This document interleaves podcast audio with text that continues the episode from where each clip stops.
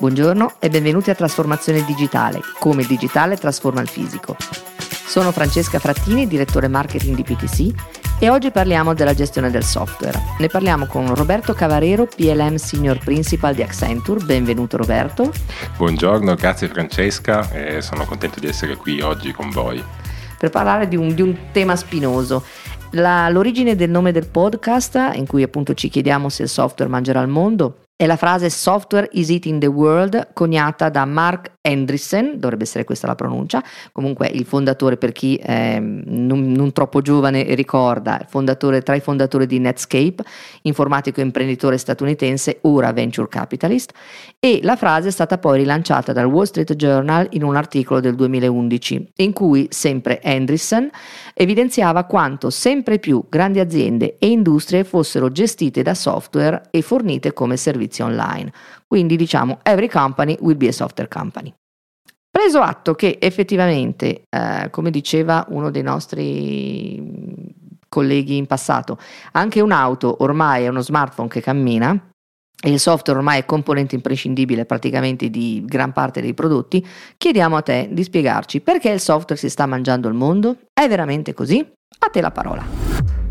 Grazie Francesca. Eh sì, noi possiamo, possiamo, dire che in questo, questo momento eh, le componenti software all'interno dei prodotti che troviamo sul mercato stanno sempre di più aumentando, no? quindi c'è un maggior contributo e spesso non ce ne accorgiamo ne, nemmeno, no? ad esempio eh, in casa ci troviamo a avere a che fare con prodotti che hanno una grossa componente software, per esempio eh, io lo dico così per esperienza, ho cambiato una caldaia ma l'ho scelta perché avevo un termostato intelligente eh, e quindi la scelta mia della caldaia, benché fosse insomma una scelta legata all'ecosostenibilità, al fattore di consumi, no? che in questo momento sono sempre una materia abbastanza delicata, è stata scelta proprio per poter dialogare con questo termostato intelligente. Quindi ci semplifica la vita?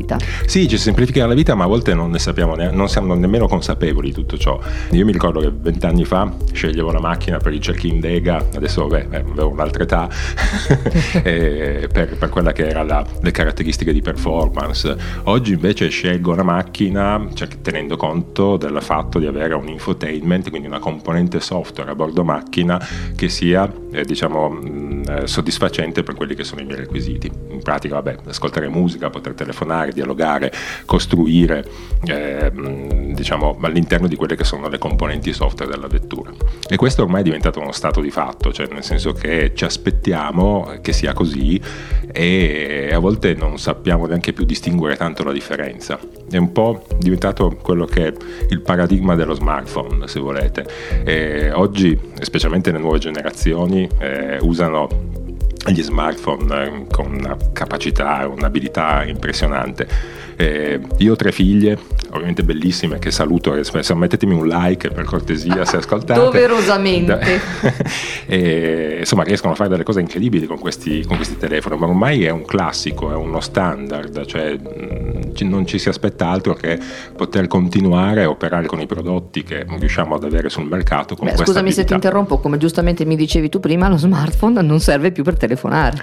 Esatto, sì, sì, sì, ma infatti non so se voi insomma, avete lo stesso tipo di problema, sì. se voi provate a chiamare insomma, una, un ragazzo insomma, della generazione Z, come vengono ben definiti, al telefono spesso non rispondono, almeno io non ci riesco, insomma, ogni tanto ci provo ma non riesco. Eh, però se tu riesci a utilizzare lo smartphone con altri componenti tipo social o quant'altro, la risposta è immediata, proprio perché c'è questo ehm, diciamo, cambiamento no, di prospettiva e, e dell'utilizzo di questi prodotti messi sul mercato.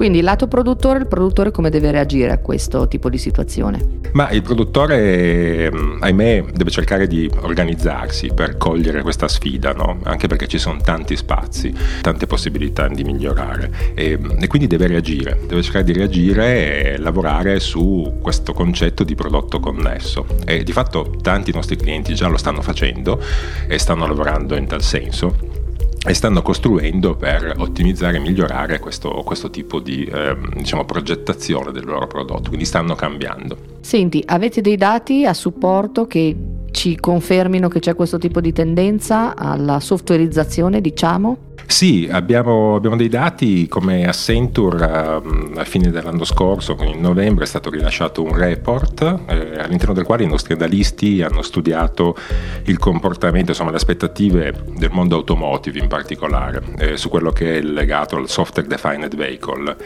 E gli elementi che ne sono emersi sono estremamente interessanti. Eh, pensate che oggi la componente software per quanto riguarda quella che è la ricaduta sulle revenue, quando vendo un prodotto è pari circa un 8%, cioè oggi l'8% delle revenue di un prodotto è derivata da quello che è il contributo del software, mentre l'aspettativa per il 2040, quindi non stiamo parlando di 50 anni, insomma stiamo parlando di un periodo di tempo abbastanza misurato, no? molto vicino, prevede che questo, queste revenue cambino insomma, come, come, peso, come influenza, ad arrivare fino al 40%, quindi ah, è, una, è una, grossa, una grossa opportunità. Considerate poi oltretutto che, così come ci dicono i nostri analisti, i margini derivati da quello che è l'ecosistema eh, di, di, di, questo, di, questo, questo diciamo, evento eh, può raggiungere fino al 33% del totale del business generato. Quindi un grosso spazio eh, con il quale andare diciamo, a proporsi sul mercato, quindi le aziende di nuovo hanno la necessità per, per certi versi, ma anche un po' eh, diciamo, la, l'obbligo eh, per, per, per altri di porsi sul mercato con una veste diversa, affrontando questo tema. Ma dati molto interessanti, dati, dati, che ci fanno capire quanto effettivamente sia strategico parlare di questo tema e quanto siamo qui al momento giusto, nell'occasione giusta. Senti, approfitto, quali sono le sfide a questo punto associate a questa nuova tipologia di prodotti che necessariamente devono avere un elevato contenuto di software? Ma intanto eh, sì, le sfide, le sfide, sono diverse. Eh, però ci sono tantissime opportunità no? eh, che magari prima non abbiamo tanto, tanto, toccato. No? Eh, quindi mi piace spesso appunto metterle un po' in paragone insieme. E intanto quando parliamo di prodotto connesso, eh, provate a immaginare, insomma i nostri clienti insomma, si stanno eh, cercando di porre no? questa domanda, capire come, come reagire. Eh, attraverso il prodotto connesso, dicevo, è possibile riuscire a muoversi verso due direzioni. Una è quella della servitizzazione, quindi aggiungere valore al prodotto prodotto sul mercato, quindi aggiungendo una componente software che è in grado di migliorare quello che è la percezione del prodotto stesso. E gli esempi che facevamo prima vanno un po' in questa direzione, eh, però immaginatevi più sul mondo industriale quello che potrebbe essere il monitoraggio e il miglioramento di quelle che sono le performance di funzionamento del prodotto, piuttosto che introdurre delle componenti capaci di poter con l'aiuto anche dell'intelligenza artificiale andare ad anticipare eh, diciamo, situazioni critiche del prodotto stesso eh, o introdurre strumenti di augmented reality per poter supportare il prodotto in esercizio collegandosi con quelle che sono informazioni che derivano dall'ingegneria. Poi ecco, cito questi esempi dove insomma, eh, a casa PTC insomma, è tra, tra, i leader di mercato no, su, queste, su questo tipo di tecnologie, però provate a immaginare anche ciò che il prodotto connesso può far tornare all'azienda stessa. Spesso noi abbiamo a che fare con i nostri clienti che mh, mm, si, si pongono la domanda di come migliorare il prodotto in esercizio. È possibile all'interno del, mm, del processo di sviluppo prodotto andare a simulare situazioni complicate di esercizio di questi prodotti, però riuscendo a recuperare dati dal, dal campo ovviamente riusciamo ad avere dei vantaggi estremamente competitivi. Eh, alcune settimane fa con un cliente insomma, discuteva di questi elementi, proprio riuscire a recuperare i dati dal campo no? per tornare in ingegneria e migliorare i prodotti stessi no? per la prossima edizione o rivisitazione degli stessi. E, um, mi facevano riferimento delle rotture, no? dei failure um, a livello comportamentale di questi prodotti e dopo indagini si è poi scoperto che insomma, il prodotto stesso veniva utilizzato in modo errato. No, no fai pure l'esempio, ti prego perché è bellissimo. Ma sì, mi citavano di queste corse giù per le scale di Napoli, con, con, questi, con questi motorini che ovviamente non erano stati progettati per fare questo tipo di, per tollerare questo tipo di sollecitazioni. Eh, però è estremamente interessante perché riuscire effettivamente ad arricchire l'informazione nell'ambito dell'ingegneria con quelli che sono i prodotti di esercizio crea grandissimi valori. Ecco, questo è un effetto derivato, se vogliamo, della componente software, del fatto di poter introdurre dei service, no? così come li chiamiamo noi, su quello che è il valore del prodotto stesso. Sì, direi che effettivamente le opportunità sono valgono la pena di affrontare le sfide, direi. Sì, le sfide, tornando alle sfide, per non dimenticarsi diciamo, della domanda, eh, è chiaro che per affrontare questo tema i nostri clienti, ma così come noi anche quando lavoriamo insieme, no, in team con i nostri clienti, eh, si deve cercare di tenere in considerazione diversi fattori. Uno intanto è il fatto che dobbiamo scegliere in qualche modo se portarsi all'interno dell'azienda un team capace di gestire questa componente software. E non è banale perché eh, nell'ambito della, diciamo, della, realizzazione e costruzione del software dobbiamo, dobbiamo, cercare di ragionare come in un'ottica diciamo, di software house, eh, cosa che è un po' strana per i nostri clienti, no? che sono 100 anni e più che progettano oggetti meccanici di alto valore. Questo tra l'altro introduce anche un fattore di rischio, perché come sapete insomma, eh, progettare un oggetto meccanico ha una storia, un valore, un asset, mentre il componente software cambia molto velocemente, quindi è vero che viaggia anche a una velocità molto diversa, molto più rapida rispetto alle altre componenti, però eh, introduce un, un, un fattore di rischio proprio a livello aziendale. L'altro elemento è scegliere diversamente se appoggiarsi a un partner per fare questo tipo di, di, di, di, cose e quindi non progettarle internamente ma riuscire a costruire delle partnership all'interno della nostra value chain in grado di poter distribuire un po' il rischio da una parte ma riuscire ad accedere a quelli che sono gli skill, le competenze giuste per poter produrre dei prodotti no? e dei servizi, lasciatemi dire, sempre più competitivi. Non finisce qui perché ovviamente dobbiamo cambiare un po' il nostro, il nostro approccio, no? il nostro mindset all'interno dell'azienda. Eh, finora abbiamo sempre parlato di componente meccanica, componente software, ecco questo è uno, mi, mi, correggo da solo, è uno dei primi errori. Le aziende nostre, i nostri clienti devono smettere di pensare di produrre un prodotto più una componente, no? che è quella software.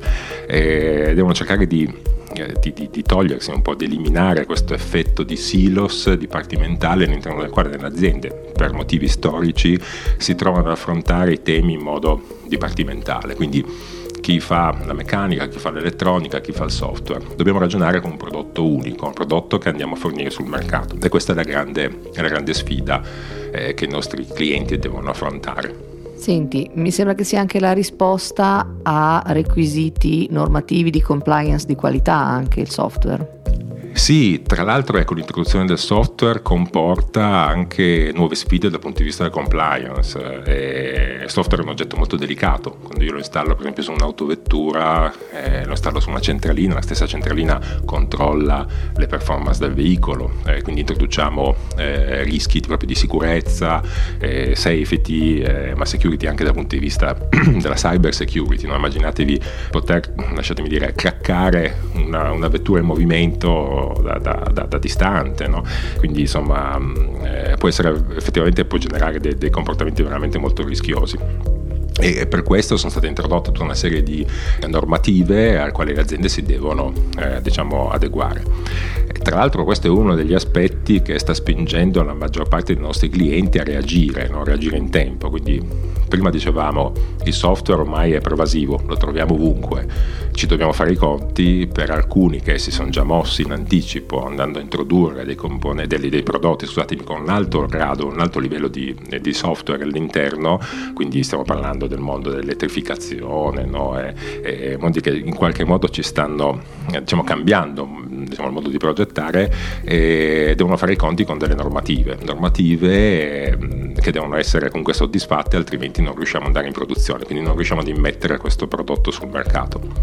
E qui di nuovo serve l'aiuto di uno strumento, di un processo capace di poter supportare i nostri clienti durante il proprio processo di sviluppo prodotto, compresa, compresa anche la parte di validazione. Ma sì, giusto. Sicuramente non, non, non, facciamo a tempo ad approfondire in questa sede, però ci puoi accennare effettivamente a quali sono gli strumenti che abbiamo, che le aziende hanno in mano per rivedere il loro modo di progettare in, quest, in quest'ottica?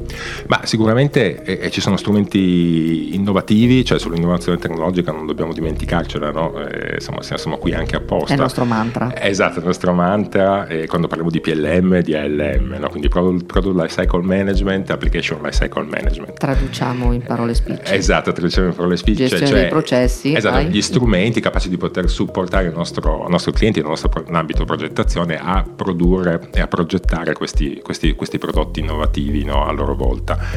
Eh, però non basta per certi versi perché è importantissima l'innovazione tecnologica e, quindi l'introduzione di soluzioni informatiche, no? se vogliamo, capaci di poter sostenere questo processo.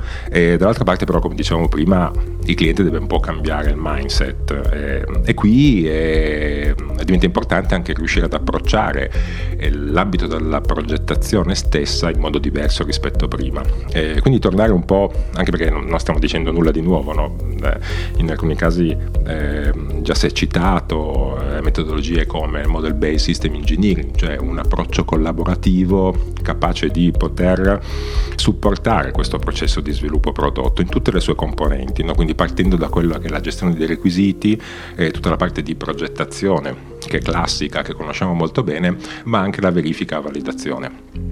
Questo è un approccio che tenta in qualche modo di spostare quello che era il concetto, la modalità di gestione documento-centrica, quindi scusatemi il, la definizione, in un qualcosa che è basato invece su quello che è il modello, il modello del nostro oggetto che stiamo per produrre. Ecco, questo modello, come si diceva prima, non è più una serie di componenti, ma è un modello che io cerco di andare a verificare in tutte le sue caratteristiche, che siano software, meccaniche, elettrico, elettroniche. Questo è uno delle, degli elementi importanti che in qualche modo dovranno essere affrontati. Però insomma il model based system engineering è, è un tema piuttosto articolato, quindi magari ci torneremo. No, sì, possiamo ci, tornarci. Esatto.